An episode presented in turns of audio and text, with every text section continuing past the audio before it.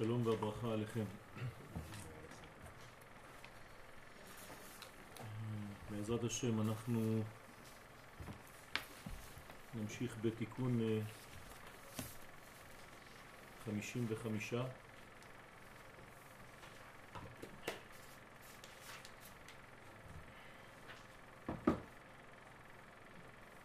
שוב על השורש של התורה כולה, שהיא התוכנית האלוהית שעמדה ביסודו של העולם, קרי המילה בראשית,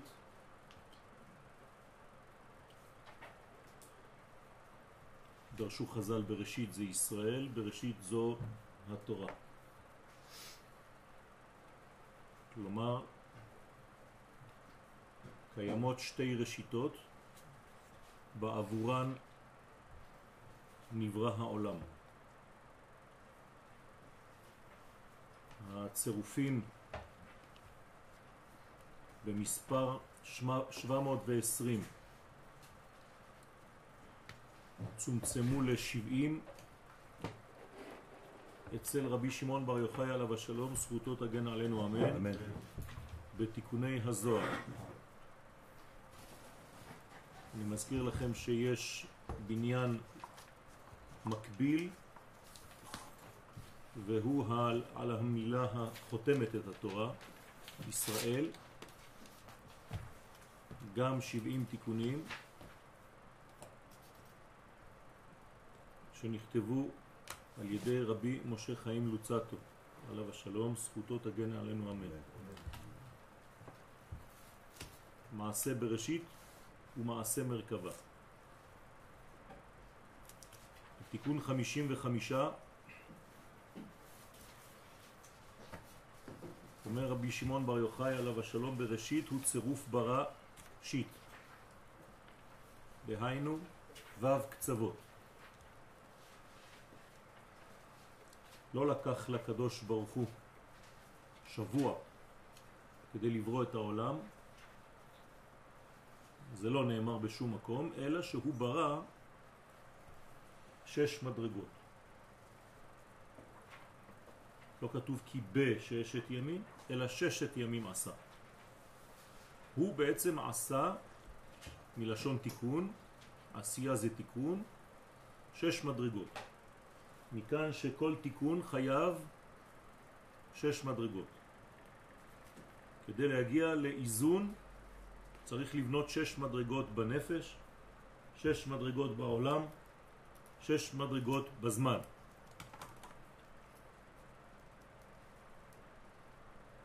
היסוד הפנימי של העולם שלנו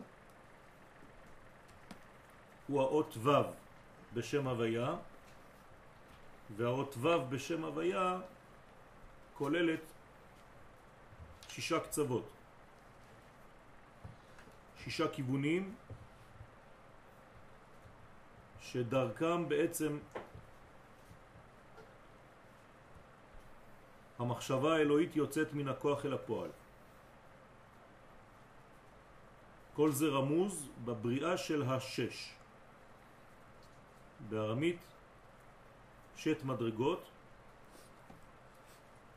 ומפרש ברא אלוהים, דהיינו היי אלוהים איהי אימה אילאה. מי זה אלוהים שברא את השש מי זה האלוהים שהוציא את השש?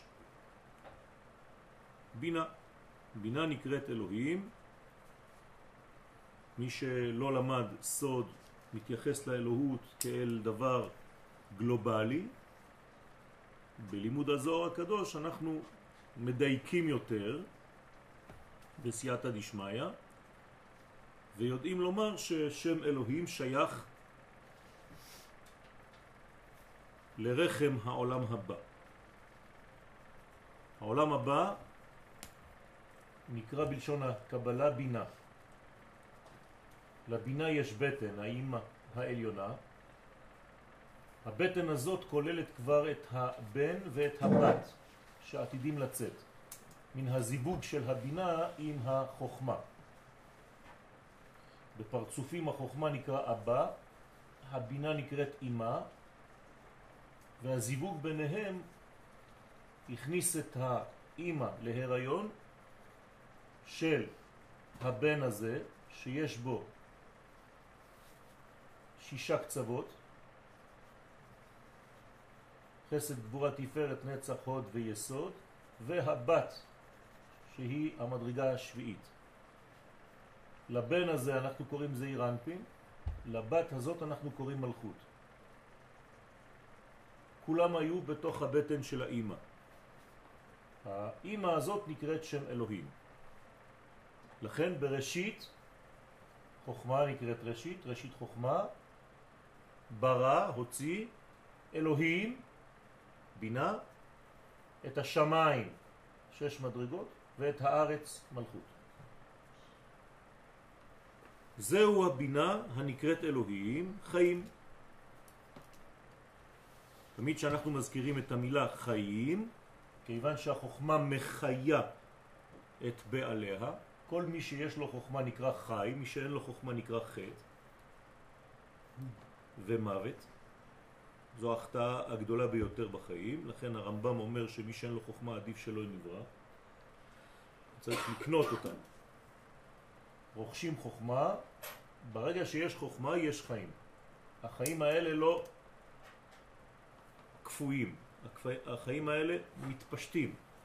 הם מתפשטים דרך הנקבה, שנקראת אימה, בינה, על יתר המדרגות. לכן זה נקרא אלוהים חיים. ביום הכיפורים, כשאנחנו מדברים על אלוהים חיים, מלך חפץ בחיים, למענך אלוהים חיים, כל זה זה בעצם בבינה.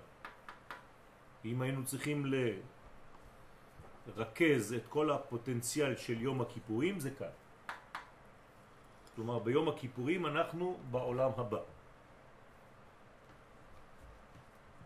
בראש השנה אנחנו בעולם הזה. חייבים לעלות לעולם הבא כדי להתטהר. כי אי אפשר להתטהר אלא בשורש. כיוון שזה שורש החיים, חייבים לעלות לשורש כדי להתטהר.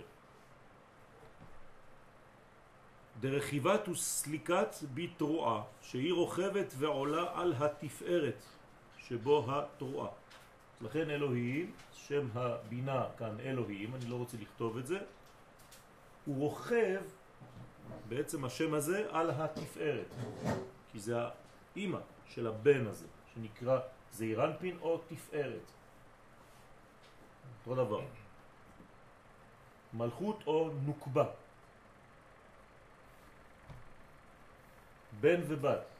אז הבינה רוכבת עליהם. מה זה רוכב? בלשון הקבלה, נשמה של.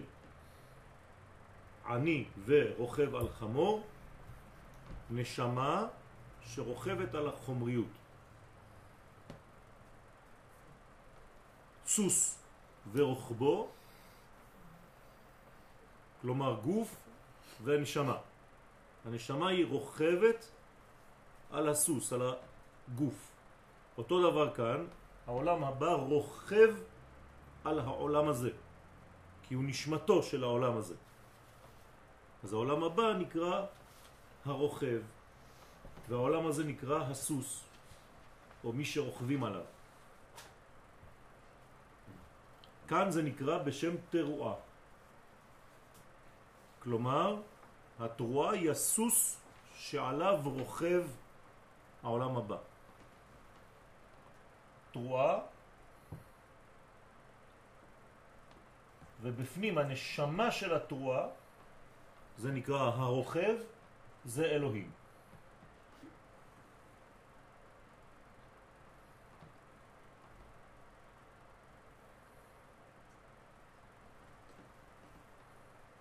איך אלוהים זז ממקום למקום?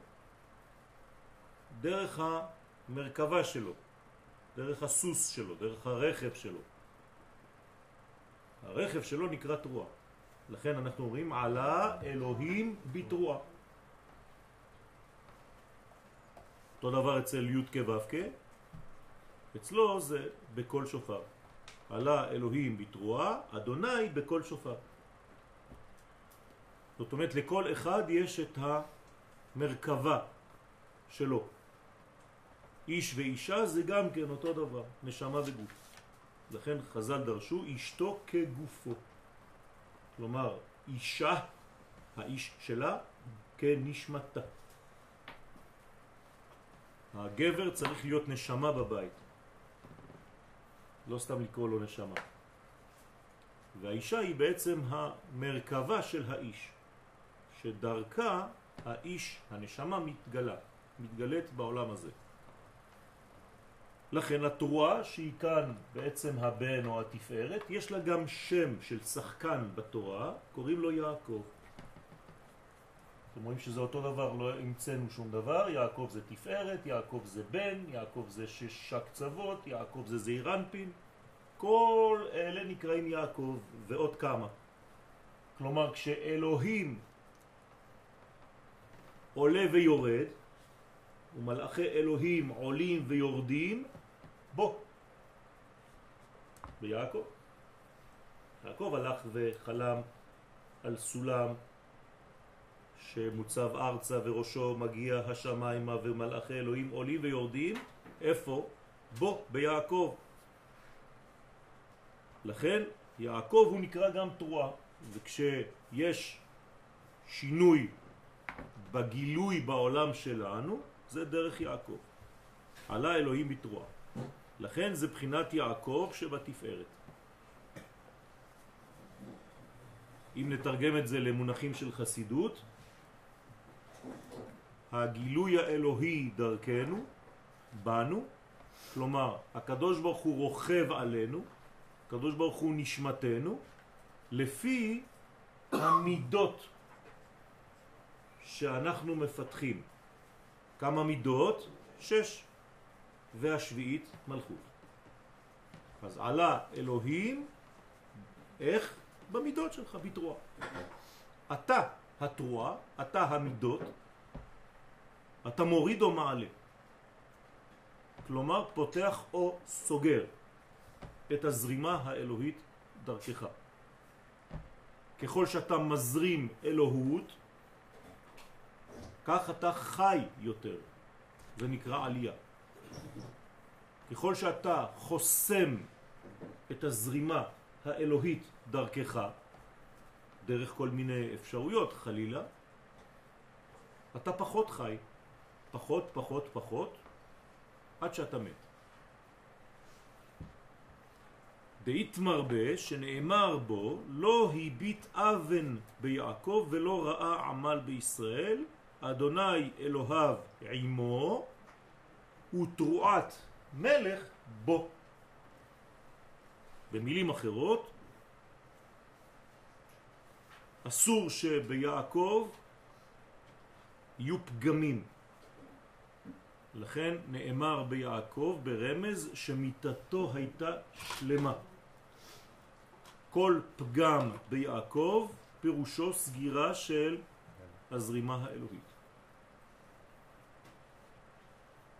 כל פתיחה ביעקב פירושה הגעה למדרגה עליונה יותר, פנימית יותר, שנקראת ישראל, שעליה הקדוש ברוך הוא רוכב, כדי להתגלות בעולם. הרי לך דתרועה היא ביעקב, לכן התרועה היא יעקב. יש תקיעה ושברים גם, נכון? זה... נכון, יש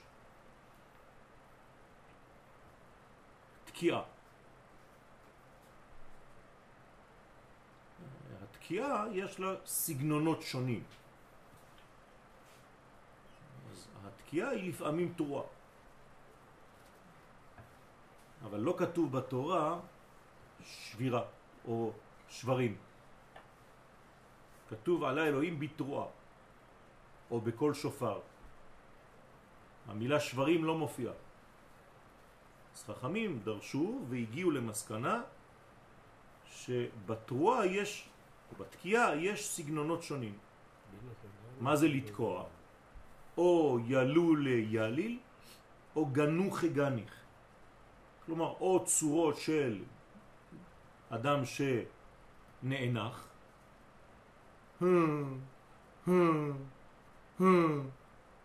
או אדם שבוכה.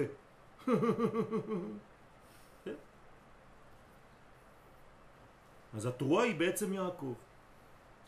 והאלוהים תלוי בנו. מה זה אומר? לגילויו. לא שהוא תלוי בנו, הוא תלוי בנו לגילויו בעולם. כלומר, כיוון שהוא עובר אך ורק דרכנו, כך עלה במחשבתו התברך, להופיע בעולמו דרך האלמנטים, העצמים, הסובייקטיביים שאנחנו כאן מהווים, אז הגילוי שלו הוא לפי כל קומה שמאפשרת לו לעבור. בסדר, אז העת הזה מגלה אלוהות, אני מקווה, פחות ממני. אם אני פועל באמת, לפי המדרגה הפנימית השייכת לי בסגולתי, אני אמור להזרים אלוהות יותר מן העת הזה. ולא אוי לי. הרי שתרועה כתוב אצל יעקב. לכן תרועה היא בבחינת יעקב שבתפארת.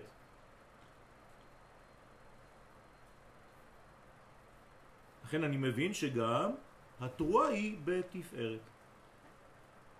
כלומר, אם אני עכשיו מתמקד בתקיעות עצמן של השופר, התקיעה הראשונה היא חסד, לכן היא קול ארוך פשוט, מלשון התפשטות,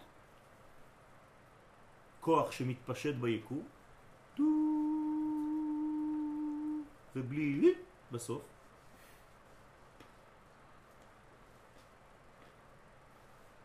השלב הבא זה המשבר. שברתי פשוט את החסד, נתתי לו גבולות. והשלב השלישי הוא תפארת. לפחות תשע. אחד חלקי שלוש, שלוש חלקי שלוש. זה המינימום של התקיעות. כלומר, הטו טו טו טו טו טו טו טו טו טו צריך להיות באורך של הטו באותו זמן. והתמרבה ונאמר בבינה עלה אלוהים בתרועה. שעלתה הבינה הנקראת אלוהים על התפארת שבו התרועה. עלה פירושו התפשטות וגם קבלת מוחים, הזרמת חיים. זה נקרא לעלות. לעלות זה לא סתם לעלות, אין, אין מעליות שם, אין מקומות, אין שינוי מקום.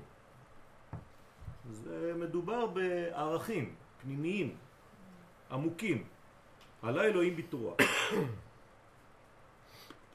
אדוני בכל שופר סליק, והשם הוויה, כמו שאמרנו קודם, שזה עוד יותר עמוק, עוד יותר נשמתי, כי אם ניקח עכשיו את השם אלוהים עצמו, הוא הופך בעצמו להיות גוף לנשמה יותר פנימית, שהיא שם הוויה, י' כדווקא.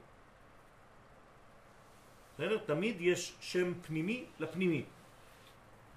אז גם הוויה, עלה אלוהים בתרועה, עכשיו אני מתייחס לשם גבוה יותר, פנימי יותר, אדוני, מה? גם הוא בכל שופר עולה. משמעות, עלה אלוהים בתרועה, עלה י' כו' בכל שופר. לשניהם כביכול יש עלייה. עלייה, התפשטות, עלייה, גילוי, גילוי חיים וכו'. עלייה שם בכל שופר בגלל שאלוהים היה בתרועה? בדיוק. התוצאה של עלה אלוהים בתרועה זה שעלה אלוהים בכל שופר. אה, י' כו' סליחה. אני לא מצליח להבין. ברוך. אתה אדוני אלוהינו מלך העולם שהכל נהיה בדברו. תרועה זה גם כל שופר.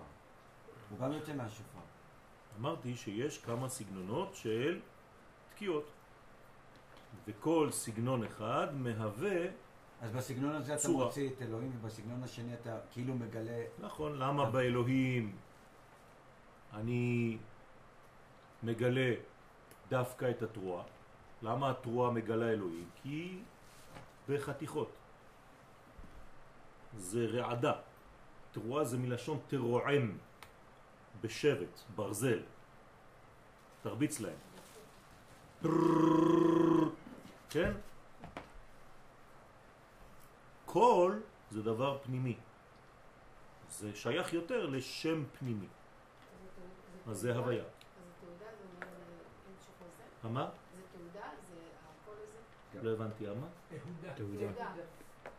קול שחוזר כאילו כמו? אה, תהודה. כן. כן, זה כמו גילוי שונה של האינסוף. בסדר? שאלה, שלושת הסוגים האלה שדיברת עליהם, הם מופיעים בעוד דברים בהוויה שלנו? כן. שלושה סוגים של אנשים, של מקצבים? ג' ספירות, חסד, גבורה, תפארת. בוודאי. ג' סוגים של אנשים, חסידיים, גיבוריים ומראי תורה. חסד, גבורה, תפארת. חסידים בצד ימין, גיבורים בצד שמאל, מראי תורה בתפארת, באמצע. אי אפשר ללמד תורה אם אתה לא באמצע. כי אתה מל- מלמד על אמצע, אתה מלמד אלוהות. מי שמלמד אלוהות חייב להיות באמצע. יעקבי. מי שאינו באמצע אינו יכול להעביר. זה לא עניין של אה, לתת. יש אה, מקומות. העולם הזה אין בו זיוף, גם אם אנחנו מנסים לזייף. לכל דבר יש מקום מדויק. אז זה לא בגלל שאתה במקום פלוני וראית 100 שקל על הרצפה שהמאה שקל האלה שלך. אתה יכול להיות לידם ולא לראות אותם, כי הם לא שלך. מי שזה שלו, ששייך לו, הוא יראה. אז הזיוף הוא לכאורה. נכון. אי אפשר לזייף ביחס לאור האלוהי. אתה מזייף רק כלפי עצמך ואתה משקר לעצמך. לכן צריך כל הזמן לדאוג לחזור ולהיות אני. לא לשחק משחק שאני לא. לא להיות במקום שאני לא. בסדר? זה הסוד של הלך לך אל המקום, אל הארץ אשר אראך, שהיא שייכת לך.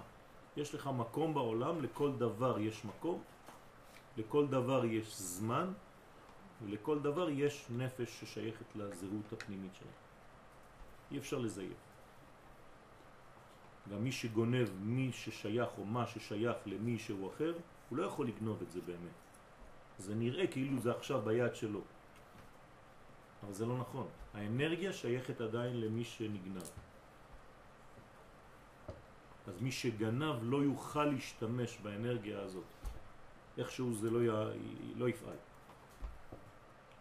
כי ההוא לא שחרר. ברגע שהראשון שחרר, שהוא הפקיר את הדבר, הוא התייאש מהדבר, זה כבר שונה. הרבה אנשים לא מצליחים בזוגיות בגלל שהם עדיין לא שחררו מישהו אחר. והשם הוויה עולה ומושרש בתפארת, שהוא בחינת כל שופר. זה הקול של השופר. קול השופר, כלומר קול פשוט. כשאנחנו מדברים על קול זה קול פשוט. ואנחנו מצווים לשמוע קול שופר. נכון? בראש השנה. רק שהקול הזה אמרנו שיש לו כמה סגנונות של ביטוי. ומה שכתוב תקעו בחודש שופר, בכסל ליום חגנו, ראש השנה, על זה נאמר תקעו בראש חודש. מתי בראש חודש תוקעים בשופר? בראש השנה. ראש השנה זה גם ראש חודש. וכשאנחנו שוכחים לציין את ראש החודש בראש השנה. אז זה ראש לכל החודשים. למרות שיש עוד ראש חודש אחר שהוא ראש השנה לחודשים. ניסן. אבל כשאנחנו עוסקים בתשרה, תקעו בחודש, כלומר בתחילת החודש, שופר, זה ראש השנה.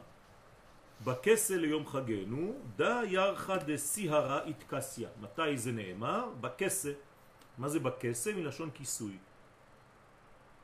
כשאתה לא רואה את הירח, וזה גם חג, תדע לך שזה ראש השנה. חוץ מראש חודש רגיל, זה בעצם הראש הראשית של כל השנה. אז זה רמז שבראש השנה צריך לתקוע בשופר.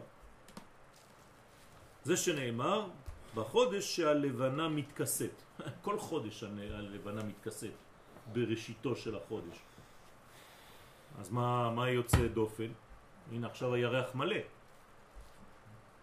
כי אנחנו באמצע החודש, אבל בראש חודש, כל ראש חודש, הירח בכיסוי. אז למה אנחנו לא תוקעים שופר? כי זה לא הזמן. ברגע שכתוב תקעו בחודש שופר, אנחנו יודעים לציין את יום ראש השנה. כלומר, יש חודש אחד בשנה שבראש החודש אנחנו תוקעים בשופר. דהיינו בראש השנה, שאז המלכות עולה ומתכסת באצילות. זה יום הדין.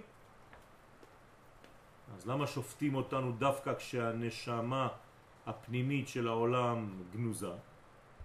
כי היא מתביישת. אז הנשמה בושה. אז היא נעלמת. כלומר, כשדנים אותך לפחות תשמור על פרופיל נמוך. תתכסה. כן, באופן טבעי, כל אדם שנמצא במצב של דין מכסה את עצמו. כן? להבדיל אלף הבדלות, בטלוויזיה אתם רואים כל הזמן אנשים עם, אה, שמים את כל הבגדים עליהם כדי שלא יראו אותם. זה מצב נורמלי, אדם שיש לו גאווה הוא לא מתכסה, להפך, הוא מחייך ועושה כאילו אני מצפצף על כולכם.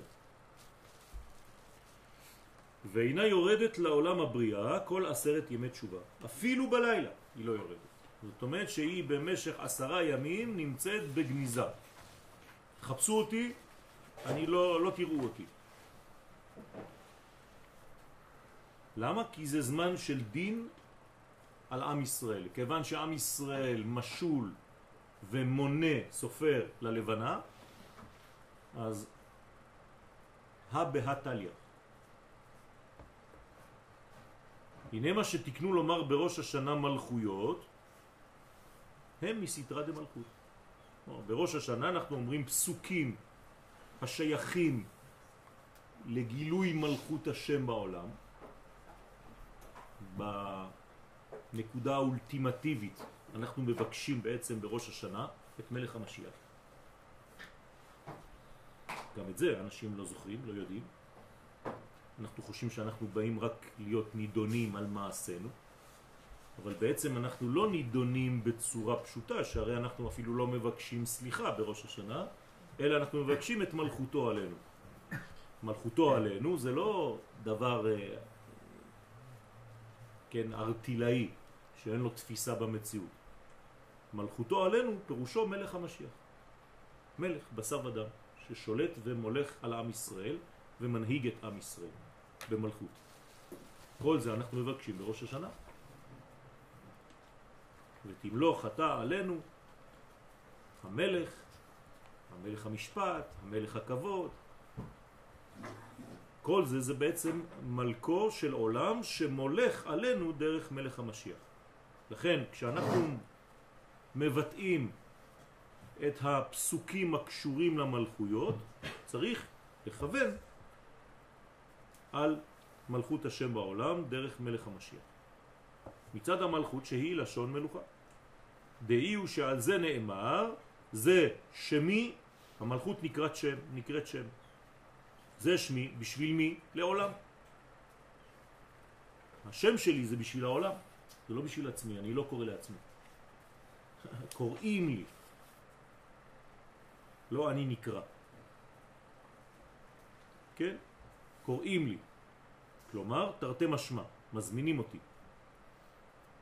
כשאני קורא בשם של מי שהוא, אני מזמין את הדבר ההוא. לכן צריך להיזהר מאוד, גם לא לבטא שמות של מלאכים חינם, כי אתה מזמין אותה. ואם אתה עכשיו מ... כן, מוציא את המלאך משליחותו הספציפית של אותו רגע, אתה בעצם משנה סדרים. צריך להיזהר מאוד. לכן גם המילים שאתה מבטא הן מילים שאתה צריך לנהוג בהם זהירות מרובה, מרבית, בגלל שאתה מזמין כוחות. לכן נקרא שמי, דתמן קודשה בריחו ישתה מודה, שבמלכות הקדוש ברוך הוא ניכר למלך על כל הארץ. אי אפשר להכיר אותו אלא דרך מלכותו. דהיינו כשמתלבש זעיר אנפין, עכשיו בספירות, הבן, הזכר, רוכב על הנקבה. בסדר? במלכות. אז כשהוא מתלבש בנקבה, אמרנו ששום זכר, שום פוטנציאל, אפילו לא התפארת, לא יכול שום פוטנציאל להתגלות, אלא דרך הנקבה השייכת לקומתו. אז הנקבה של תפארת זה המלכות. זה כמו זכר ונקבה. כאן. אז לכן אי אפשר להכיר את התפארת, אי אפשר להכיר את יעקב, אלא דרך רחל ולאה, שתי נשותיו, זלפה ובלהה, עוד שתיים. בעולמנו ארבע אותיות, א', ד', נ', י'. שם הוויה מתגלה דרך ארבע אותיות שם אדנות. לכן אנחנו רואים הוויה, י' כו', אבל אנחנו לא אומרים, אנחנו אומרים א', ד', נ', י'. א', ד', נ', י' זה בעצם רחל, לאה, בלהה וזלפה. או בכללות, כשאני מוציא את האמות, שרה, רבקה, רחל ולאה. הוא בא, אי הוא במלכות, נקרא זעיר אנפין המלך הקדוש. למרות שהוא מתגלה דרך הנקבה שלו, רואים את המלך דרך הנקבה שלו. רואים את הקדוש ברוך הוא דרך עם ישראל. אותו דבר. אי אפשר לראות את הקדוש ברוך הוא בעולם, אלא דרך עמו. אנחנו הנקבה של הקדוש ברוך הוא. אנחנו אשתו, אנחנו גופו. לכן הוא מתלבש בנו ומתגלה דרכנו.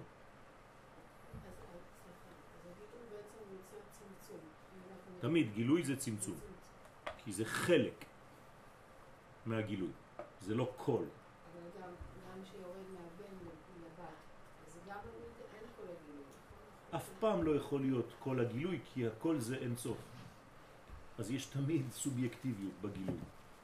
לכן אני לא יכול להתיימר ולומר שאני מגלה את כל האלוהות. אני מגלה חלק.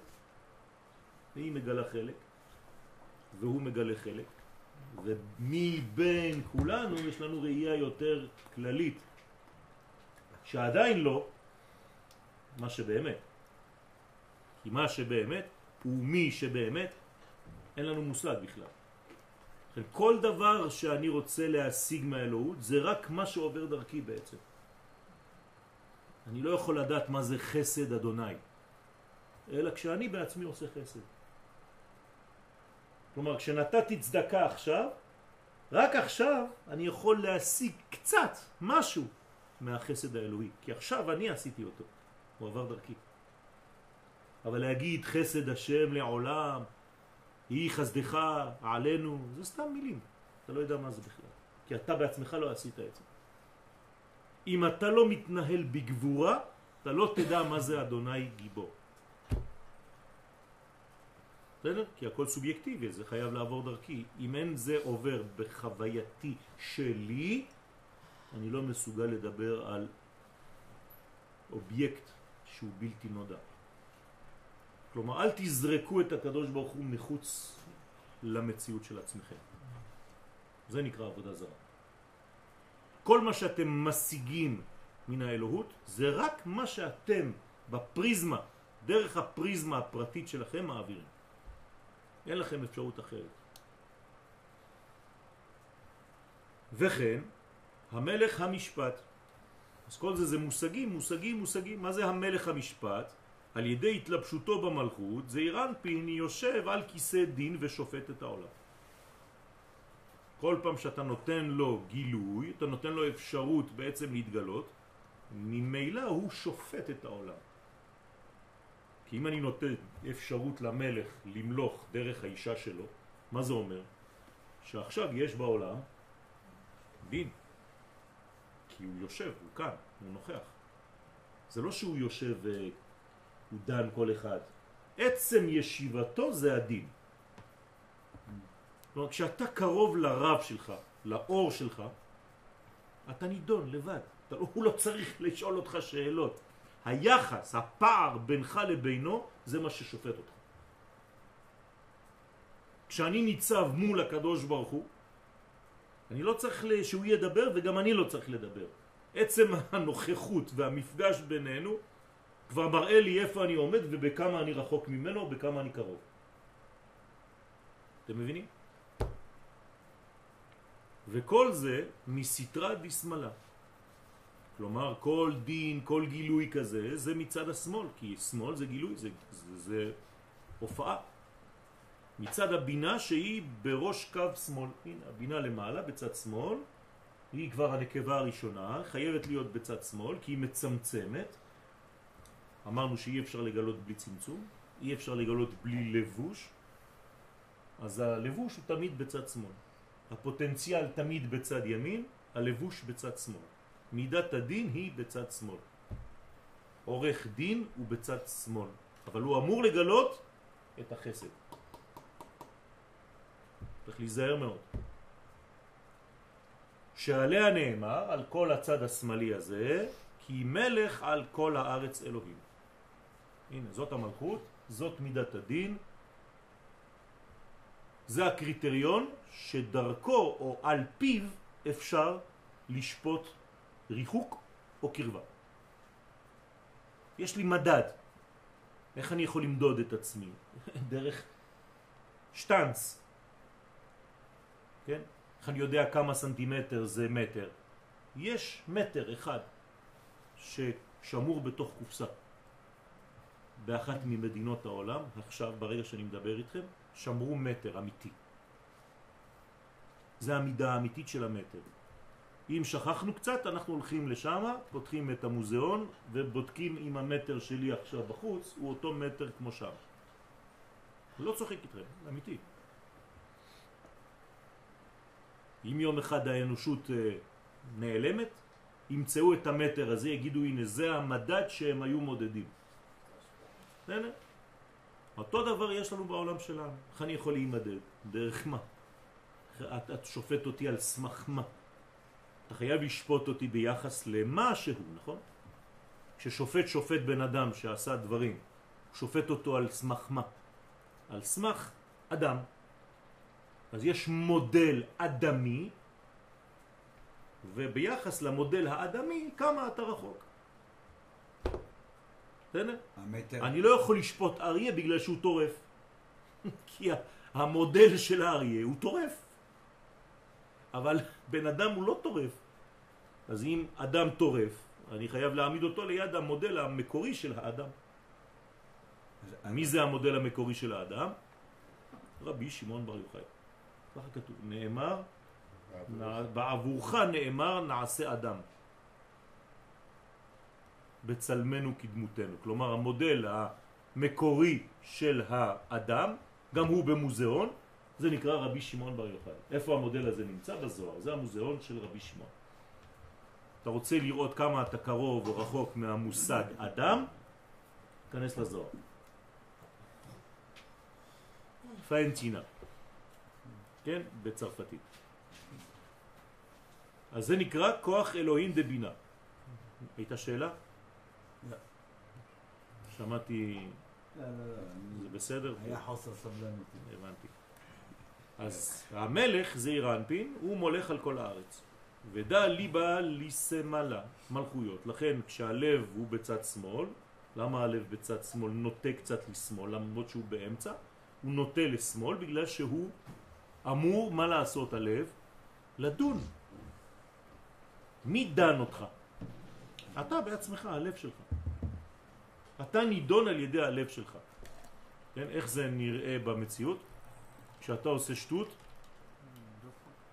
יש לך רגשי, כן? יש לך מצפון, יש לך כל מיני דברים. מי שופט אותך? אף אחד. אתה לבד. אתה אומר וואי זה לא יפה מה שעשיתי, לא הייתי צריך, לבד אתה השתגעת? מה, מה קרה? אז התוכן הפנימי שלך שנשאר טהור שופט את החיצוניות שלך שמעדה. וככל שיש לך מצפון כזה, זה אומר שאתה בן אדם יותר טוב. אתה לא יכול ללכת לישון בשקט, כי אתה מבין שמשהו לא בסדר בין התוכן ובין הגילוי של אותו תוכן. יש כאן פער, ואם תמשיך זה יהפוך להיות פרעה. אז אל, תלך לישון על פרעה. תהפוך את העין לאלף, פאר, רופא. זו הבינה נקראת לב, שהוא לשמאל, שבה תקנו לומר פסוקי מלכויות.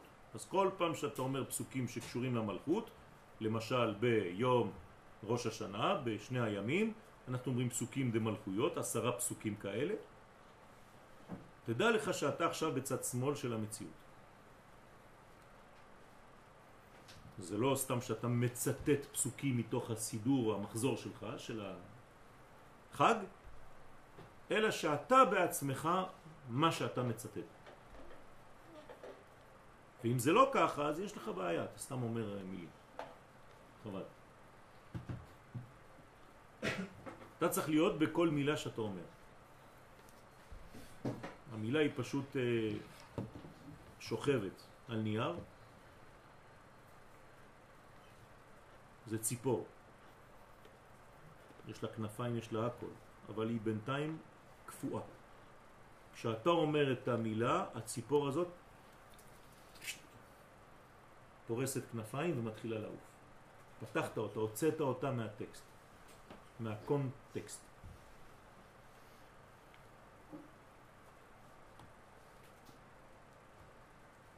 הנה פסוקי זיכרונות. עכשיו יש עשרה פסוקים אחרים של זיכרונות. יש לנו פסוקים של מלכויות, יש לנו פסוקים של זיכרונות, ויש לנו פסוקים של שופרות. אז הפסוקים, כן, עשרה פסוקים מכל אחד. זה מחולק בראש השנה, בתפילה, בצורה מסודרת. לכן, עכשיו אנחנו עוברים לפסוקים של הזיכרונות. מה זה זיכרונות ביחס למלכויות? הזיכרון מלשון זכר, זכר בצד ימין. אם המלכויות היו בצד שמאל, הזיכרונות זכר בצד ימין. אוטומטי. כלומר, כל זיכרון הוא בצד ימין של המוח. כי הוא שייך לזכר. אתה רוצה לזכור יותר? תחזק את הכוח הגברי, הזכרי, שבך. אדם שהוא כל הזמן רק מאוד ביקורתי, הוא בעצם מפתח רק את הצד השמאלי שבו. אז צריך להיזהר כל הזמן לאזן. לכן יש זיכרונות. זכר לשון זכירה. לזכר, כלומר לחוכמה, הנה היא כאן עכשיו, ביחס למה שראינו קודם אצל הבינה, עכשיו אנחנו חזרנו לזיכרון. הזכר זה החוכמה שהיא בחינת זכר. מפרש ודה מוחה לימינה, זה מוח הימין. וזה נאמר על מוח החוכמה שהוא עיקר המוח. כלומר, במוח שלנו, עיקר המוח הוא בצד ימין. צד שמאל זה גילוי ראשוני של צד ימין. ולכן יש כל מיני חיבורים מאוד מאוד מאוד מאוד דקים. זה כמו מערכת חשמלית, מי שלמד חשמל, כן, זה, זה דיוקים, כן, עושים כמו נהר של חוטים. כל חוט מגיע בדיוק לנקודה שהוא מגלה, אחד ליד השני זה קצר. תדמיינו כמה מיליארדים כאלה יש לנו במוח, וכל תזוזה קטנה חס וחלילה זה מחלה נפשית.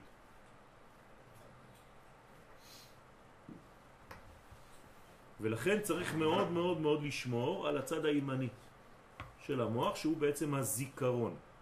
לכן היום הראשון של השנה נקרא יומו של המוח הימני, יום הזיכרון. ראש השנה נקרא יום הזיכרון, לא נקרא ראש השנה בשום מקום. ביום הזיכרון הזה יום טוב, מקרא קודש הזה. מה זה אומר שזה יום הזיכרון? מי שולט בראש השנה? החוכמה.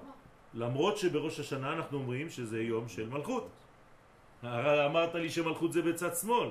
אז אני חוזר ואני אומר לכם, זהירות. אם חז וחלילה הכל רק מידת הדין, בראש השנה אתה תהיה כמו בתשעה באב, עם פרצוף של תשעה באב.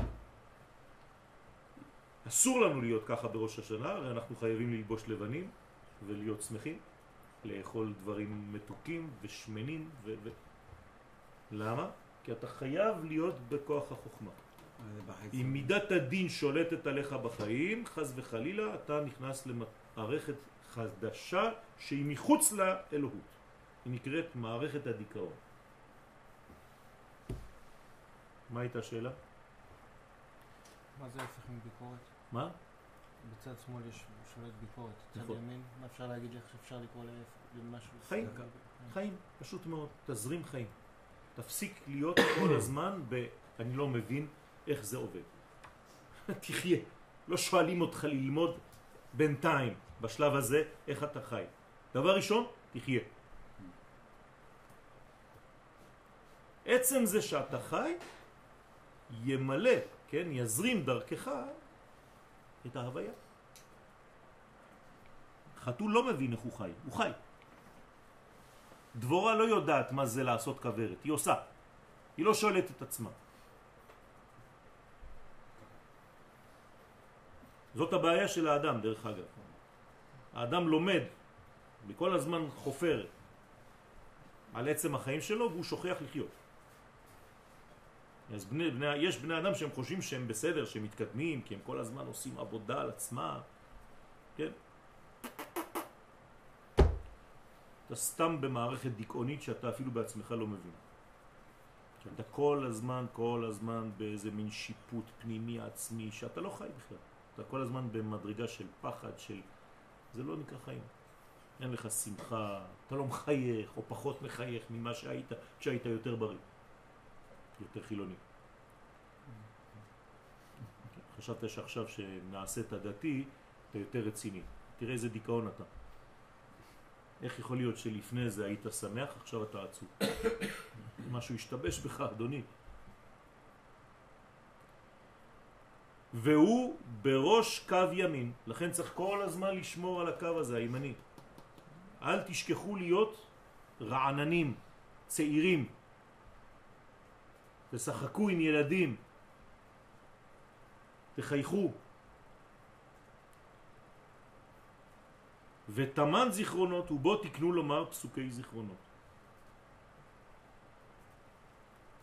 לכן זה חשוב מאוד. בזמן שאתה אומר מלכויות, אומרים לך, אדוני, תגיד קצת זיכרונות. אם לא, אתה תיכנס למערכת של רמה, זה נקרא בצרפתית, כן? בראש השנה. כל היהדות שלך תהפוך לגוש של פחד. הנה פסוקי שופרות, סודו דה קנה דאי הוא שופר. זה קנה, איזה קנה? קנה הריאה, שהוא סוד השופר. כלומר השופר הוא לא אלמנט עצם חיצוני לי, אלא הוא הריאה שלי. הריאה שלי זה השופר שלי. כלומר, מישהו נופח בשני החורים האלה כדי להוציא ממני את הקול האמיתי שלי. אתם יודעים שלכל שופר יש את הקול השייך לו. זה לא שאתה הולך לחנות וכל אחד... תוקע, סתם יצאו לך כל מיני צלילים. זה לא זה. לכל שופר יש קול מיוחד, עד שלא מצאת אותו, אתה יכול להוציא מלא צלילים. אותו דבר אנחנו, אנחנו גם שופרות כאלה. כל עוד ולא הוצאת את הצליל המדויק שלך, אתה איזה מין זיוף של מישהו אחר. איזה מין העתק הדבק. אז זה לא אתה, זה עדיין לא אתה. או שאתה קופי של הרב שלך, או קופי של מישהו שאתה מאוד מאוד מעריץ, אבל זה לא אתה, אתה בסכנה, אדוני. אתה יודע למה אתה בסכנה? כי אין שניים אותו דבר, ואם אתה רק חיקוי של מישהו, זורקים אותך, מה... אתה יוצא מהתמונה. זה לא יכול להישאר הרבה זמן. כן, אם יש לך בפאזל שני אלמנטים בדיוק אותו דבר, אתה שם את האלמנט הזה כבר מחוץ, הוא חייב כרת. הוצאת אותו מהמשחק. אז איך אתה יודע שאתה אתה ברמה של אפילו של ילדים? יפה, אז הילד, אני כבר... אה, בסדר, אז ברוך. השם, זה, זה הגיל. יש מחלה אחת שנקראת הגיל הצעיר, וככל שאתה מתבגר, אז המחלה הזאת אמורה לעבור. אז אתה מוצא את עצמך. זה בדיוק העניין. צריך למצוא נמצא- את עצמו. ילד נמצא את עצמו? אתה צריך לחנך אותו על פי דרכו שלו. חנוך לנער על פי דרכו שלו. כדי שכשהוא יזדקן, לא יסור מאותו דרך. כן, זה לא אומר שהוא לא צריך להיות בצ- לחיות כצעיר. הוא חי, אבל כל אחד חי. אבל מה זה לחיות? זה להיות אתה. כלומר, אם אני מחנך ילד להיות מה שאני, האבא, רוצה לא. שהוא יהיה, אני כבר זייפתי, הרסתי אותו. יש לו תכונות, תסתכל עליו. הוא חי ליד הילד השני, אבל שניהם שונים לחלוטין. זה יש לו תכונות כאלה, יש לו תכונות כאלה. אותה מיטה, אותו חדר, אותו לא יודע מה, אותו אוכל, הכל. לא, זה לא אותו בן אדם. תהיה חכם ותדע שכל אחד. אז תנסה אתה רק לפתח את מה שיש בו. זהו, פתחו את מה שיש בכם. לך, לך. זה מה שצריך לעשות בראש השנה, רבותיי. ראש השנה זה לא איזה מין מעמד מול איזה אלוהים כובש שמפחיד אותי ואומר לי תעשה 1, 2, 3 ולא עשית 1, 2, 3 אתה חייב מיטה. זה ילדותי, זה אינפנטילי. זה לא יחס נכון לאלוהות. היחס הנכון לאלוהות זה כמה אני מזרים אלוהות בחיי. ואיך אני יכול להזרים אלוהות בחיי? כשאני אני. אם אני לא אני, אני מרגיש שאני מזייף, ומשהו לא בסדר, אני סתם משחק אותה. אז תפסיק לשחק אותה, תהיה. אל תתחפש למי שאתה לא. תתחיל להיות. הקנה הוא כאין שופר שבתפארת, כי שופר חסר ו' הוא לשון פאר, שפר, שיפור ויופי. שפרה הייתה מייפה, משפרת את הוולדות. כמו שכתוב בדניאל, שפר קדמי, כן, שפר קדמי לאחוויה. ביריבון. כן, כן. ומתמן נפיק כל השופר דיהו עמודה דאמצעיתא ומן הלב יוצא כל השופר דרך קנה הריאה שבתפארת שבעמוד האמצעי. דרך אגב, מי שתוקע בשופר גם הוא נופח מאותו מקום. כלומר, אם הנפיחה שלך היא מהפה בלבד, קודם כל תתעייף, מהר מאוד, אחרי הסבב הראשון יצא לך כבר רק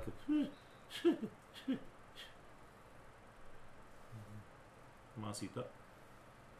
אבל אם אתה רוצה להזדהות עם השופר שאתה תוקע בו, אתה בעצמך שופר עכשיו. תוקעים בך. ויפח באפיו נשמת חיים, ויהי האדם לנפש חיה. לכן, סליחה? נשמת חיים זה צד ימין ושופר זה צד שמאל, לא? כן. הנש... הנשמה של החיים זה צד ימין. והשופר זה כבר קו אמצעי שהוא נוטה ל... ל... בעצם הוא במרכז, אבל הוא נוטה תמיד לשמאל כי הוא יורד.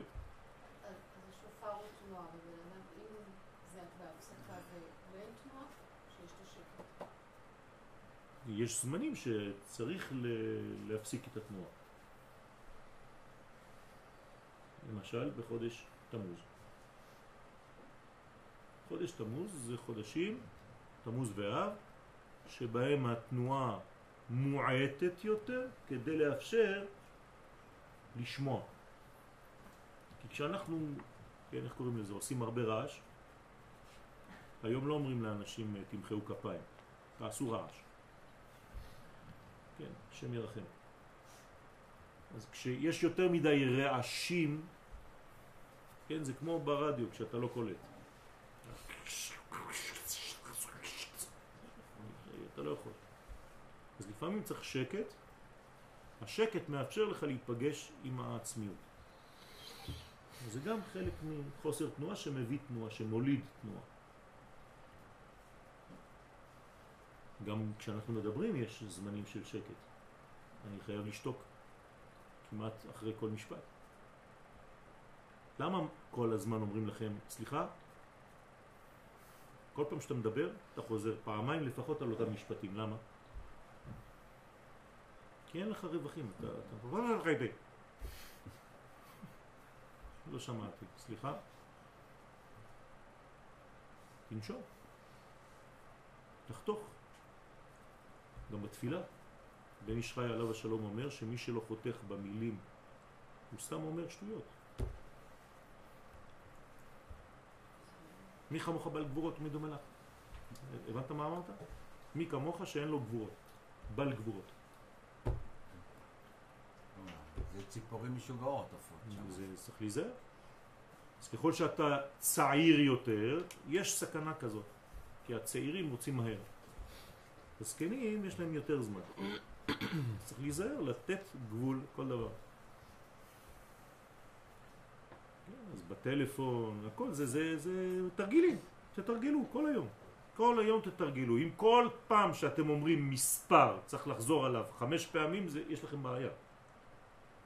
נתת פעם מספר טלפון או תעודת זהות ולא אומרים לך לחזור, רגע, רגע, בוא, בוא נחזור מההתחלה. כרטיס אשראי, משהו. אם זה קורה, תחשבו פעמיים, יש משהו, יש בעיה. איתי, לא עם השומע. איתי. כי אתה לא יודע בכלל לומר את המספרים. כן. גם במספרים יש הגעה, הגעה. לא אומרים ארבע, אומרים ארבע. אתה לא יודע להגיד את זה, אתה אומר ארבע, שמונה, אין שמונה, שמונה. מה לעשות? לשון הקודש. אם לא, זה לשון הקוטג'. אז כל פעם שאתה אומר מספר, תמיד יש טעות. תמיד יש טעות. רגע, רגע, רגע, לא, לא, לא, לא, לא אמרתי נכון, חסר לי מספר, חסר לי שני מספרים, חסר... לא, למה? למה כל הבזבוז הזמן הזה?